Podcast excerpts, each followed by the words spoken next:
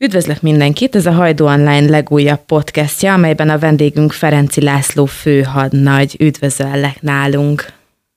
Üdvözlöm a kedves hallgatókat!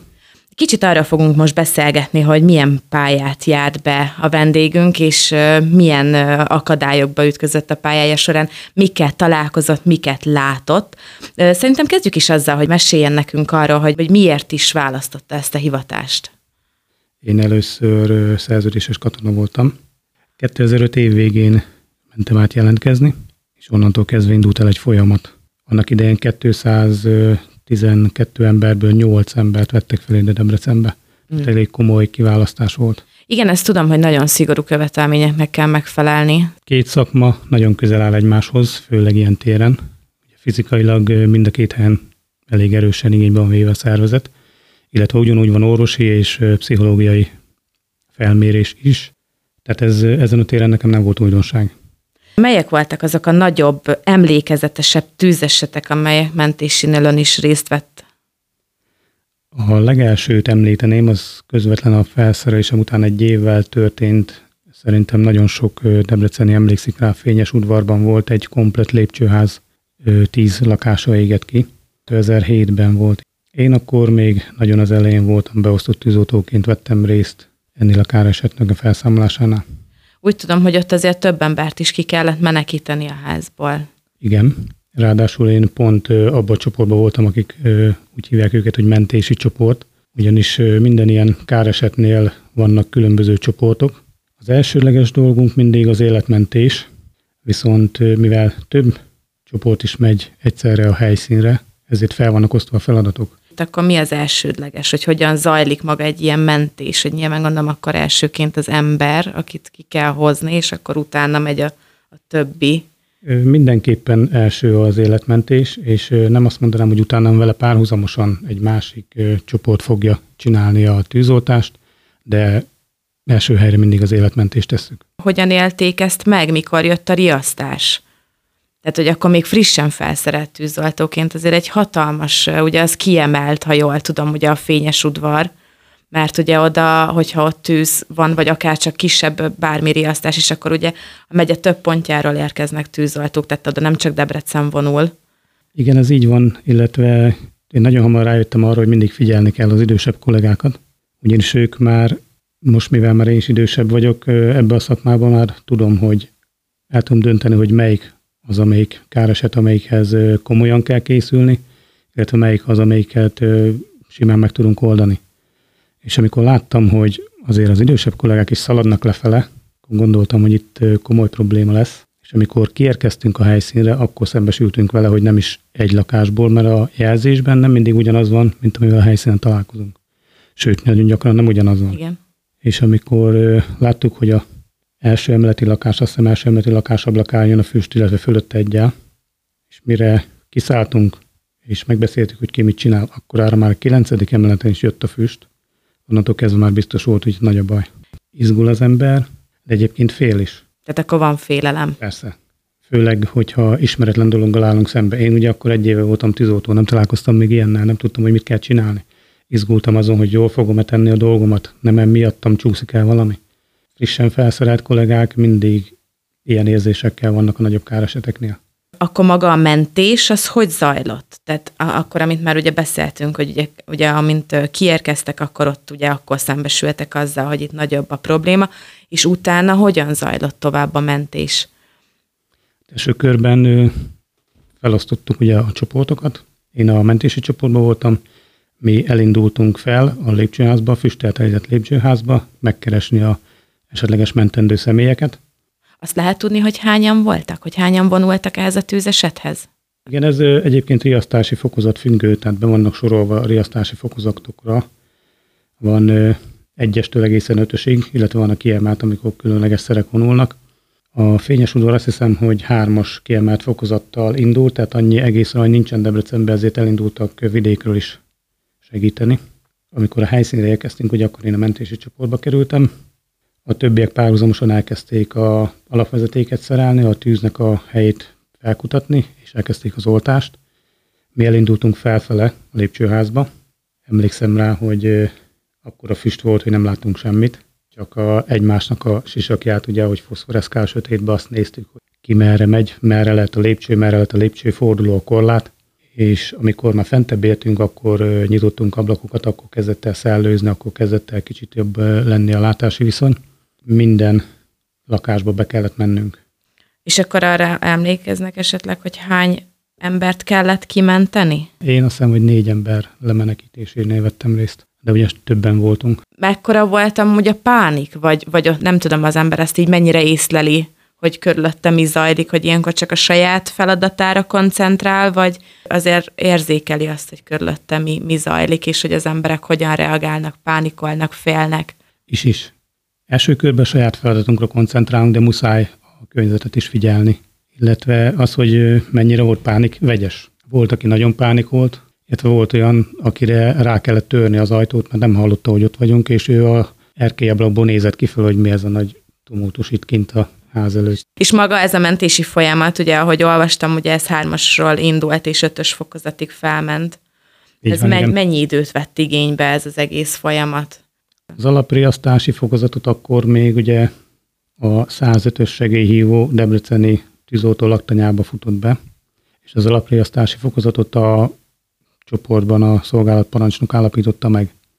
Ezzel indultunk, de amikor kiérkeztünk és láttuk, hogy több szinten több lakáség, ugye ennek is van egy szabálya, egyből emelte riasztási fokozatot. Ennek megfelelően ugye vonult a helyszínre a akkor igazgató úr is, ő viszont már felemelte ötösre. Én most azt mondom, hogy szerencsénkre napközben történt az eset, és nem voltak otthon, illetve nem lehetett tudni, hogy vannak-e otthon, ezért minden egyes lakásba be kellett jutnunk.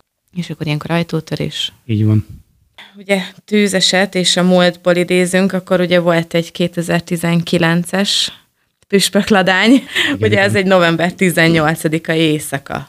Hát igen, ahogy az előbb is említettem, mindenhol vannak ezek a riasztási fokozatok, és mindenhol vannak ütemezve, hogy melyik riasztási fokozatnál honnan jön a segítség. Nem tudom, hogy hanyas lehetett a tűz, amikor minket Debrecenből leriasztottak, de ugye úgy voltunk ezzel, hogy nincs olyan közel, mire kérünk, már nem lesz semmi, de nem baj, menjünk, mert menni kell. Aztán még szerintem a város határába se értünk el, és éjszaka elég nagy fényeket láttunk. Akkor már gondoltuk, hogy itt kicsit több lesz a dologból. Amikor közelebb értünk, akkor magába a járműbe, amikor mentünk, éreztük a hőt. Akkor a hőterhelés volt, tehát amikor a helyszínre kiérkeztünk, megkaptuk a feladatot, hogy melyik részen álljunk fel, szereljük meg a sugarakat, és védjük az ott lévő tereptárgyakat. Akkor szembesültünk vele, hogy a gáz kúttól, ami ugye felrobbant és égett, durván egy olyan 5-600 méterre van az első utca. És amikor közelebb mentünk az utcákhoz, az ablakoknak a redőnyen le volt olvadva. Akkor a hőterhelést kaptak egy olyan 5-600 méterről. Maga a látványosságnak nem volt olyan különleges, ugye hát volt egy tűzoszlop, ami süvöltött, sötét volt, nem látunk semmit, majd viszont reggel, mikor már elaludt minden, akkor néztük, akkor mehettünk mi is közelebb. És akkor ja, mert ez reggelig kitartott, ez igen. a, akkor ez hány óra hossza volt így? 6-7 óra hossza biztos volt. Hát úgy hívják, hogy hosszantartó káreset. Tehát mikor már kelt fel a nap, akkor láttuk, akkor mehetünk közelebb, amikor már elszállták a gáz, illetve kijött már az összes gáz Ja, mert csak reggel lett elzárva a gáz? Addigra tudott kiürülni a vezetékekből. Ugye nem közvetlen mellette vannak a csapok, amiket el tudnak zárni, illetve elég nagy átmérőjű volt ez a vezeték, és akkor szembesültünk vele, hogy a kúttól körülbelül egy olyan 100-120 méterre volt egy nagy egy centi vas, falvastagságú csődarab, ami több mázsás elrepülve. Tehát elég komoly robbanás volt ott az elején. Ugye bánkon volt műanyag raktár. Műanyag mert ugye a raktár égett. Igen. Én arra tisztán emlékszem, mikor mi oda tartottunk kifele, és kilométerekről látszódott ugye a fekete gomolygó füst oszlop, elég látványos volt már jó messziről, aztán ugye ahogy közel értünk, akkor meg ugye ez még inkább sokkoló hatást keltett. Hát nekem nagyon rémisztőnek tűnt azért ez a fekete gomolygó füst felhő. Nyilván belülről nem tudom, hogy ez milyen lehetett. Hát igen, amikor mi dolgozunk, illetve kivezényelnek valóva, kiriasztanak valóva, akkor nem nagyon foglalkozunk vele, hogy mi az, ami rémisztő, mi az, ami nem. Viszont ez egy fél óra múlva már beugrik az emberbe, hogy kicsit körbenézünk, hogy mi is történik, mert a, az első dolog az, hogy mentsünk. Mi is, amikor láttuk a gomolygó füstöt már Debrecenből, akkor tudtuk, hogy ez elég komoly lesz. Viszont, mint utóbb kiderült, ez még csak akkor kezdett beindulni ez a tűz. Tehát amikor kifele menet volt, akkor kezdett el... Akkor kezdett el még beindulni, mivel rengeteg műanyag volt betárolva raklapon, ezért az olvat műanyag folyt raklapok alá, és gyújtotta be a fát. Többi, a fát is, meg a többi műanyagot is. Illetve hát először mi is megpróbáltuk körbezárni a tüzet. Az mit jelent pontosan? Több oldalról támadjuk, és a továbbterjedését megakadályozzuk. Ja igen, mert ott mellette voltak még ugye épületek, igen. raktárrész, az üzemrész, meg voltak még meg ép, erdő. Meg épműanyag elemek. Mm. A raktár és ez a külső tárolók közé szereltünk egy sugarat, elmentünk a tűz végéig, onnan próbáltuk megfogni, de mivel elkezdett folyni az olvat műanyag, és gyújtotta be a többi raklapon lévő árut, ezért nagyon gyorsan menekülőre kellett fognunk. Hőhatás az elég komoly volt, a légző állasznak a nyakpántja, az például leolvadt a nyakamból. Én ott szembesültem először ezzel a dologgal, nem vagyok már egy mai gyerek, de nem gondoltam, hogy ez eljön, viszont be kell látni, hogy ilyen is előfordulhat. Az első fél órában annyira kimerültünk, hogy alig tudtunk lábra állni. És ekkor a tűzoltóparancsnok hozott nekünk, amit azóta most már tudjuk, hogy ilyen esetben a legjobb a cukros üdítő vagy víz. Abból lesz energia, ugye. Akkor szembesültünk vele, nem csak én, többen is, hogy annyira kimerültünk rögtön az elején, hirtelen sokat kellett dolgozni, és nagy volt a hőterhelés, hogy alig bírtunk megmozdulni. Ha az egész csapat mondjuk így egy picit megül, hogy, hogy akkor hívják a következőt, vagy, vagy ilyenkor mi, mi történik? Ezért van az, hogy nem mindenki egyszerre kezd el ész nélkül dolgozni. Hogyha látják a vezetők, hogy elég nagy volumenű káreset, akkor igyekeznek tartalékképzésre, és folyamatosan váltják az embereket így van idő egy kicsit pihenni, egy kicsit összeszedni magunkat, és új erővel visszamenni dolgozni. Hogy van egy olyan időintervallum, amire ez mondjuk így le van szűkít? Így konkrétan nincsen meghatározva. Hosszantartó káresetnél 8 óra fizikai munkavégzés után le kell váltani, de itt is ugye van egy limit, 8 órát be kell tartani, utána le kell váltani az embereket. De az is egy elég hosszú folyamatot vett igénybe mire teljesen el lehetett oltani a tüzet, mert ugye pont, amit beszéltünk is, hogy nagyon sok volt, ami, ami égett, meg ugye maga az épület is már ugye égett, nem csak a benne lévő műanyagok. Egészen azt hiszem, hogy este 8-9 óráig tartott, viszont a vége már azért volt hosszadalmas, mert maga az épületnek a tetőszerkezete beomlott. Igen, igen, mert én másnap voltam kint, miután megvolt a, a, a kárszakértés, és mentünk ki szétnézni, és konkrétan egy, mint egy ilyen kis csontváz úgy nézett ki az épület, hogy csak ugye a, a, a tartó lécek, azok álltak, és semmi más. És akkor mondta ott a tulajdonos, hogy igen, beomlott a tető. Igen, és azt nekünk át kell dolgozni a törmeléket. Nyilván erőgép segítségével, de akkor is meg kell várni, míg azt kitakarítja, át kell locsolni, izzó részeket nem hagyhatunk ott.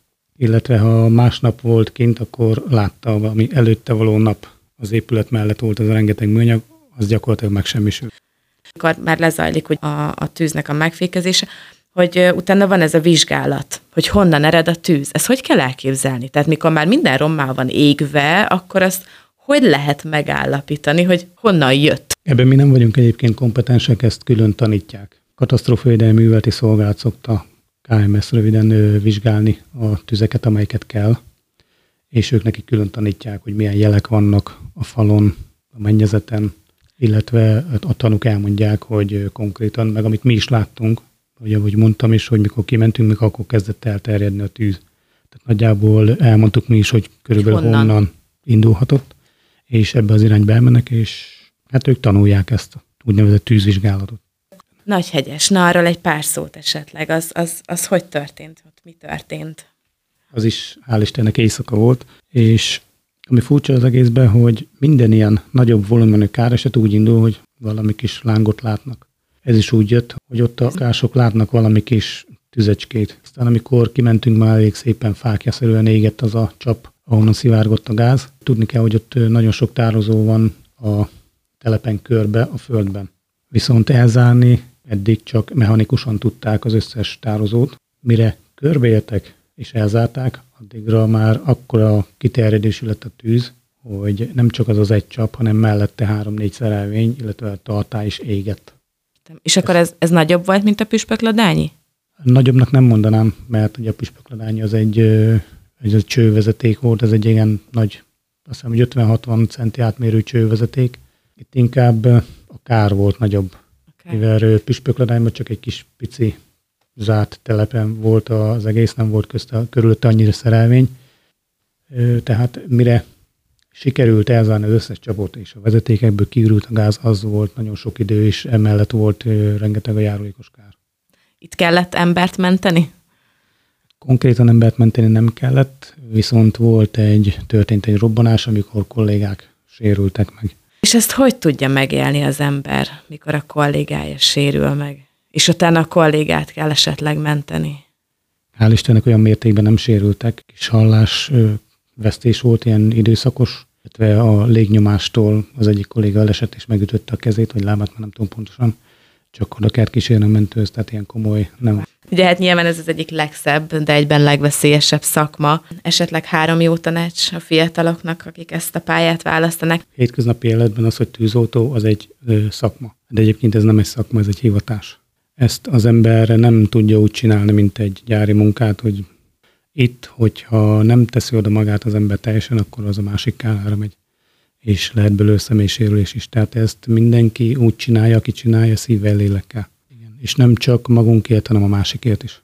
Illetve fel kell készíteni a családot, mert, hogy is mondjam, nagyon nagy elvárás ez a, a család részéről is, hogy elviseljék azt, amit mi csinálunk. Ugye akárhogy is nézzük, ez a 24-48, még ha van szabadság is, ahonnan mi felszereltünk, onnantól kezdve életünknek majdnem egy harmadát bent töltjük, távol a családtól. Nagyon szépen köszönöm. Köszönöm szépen lehetőséget.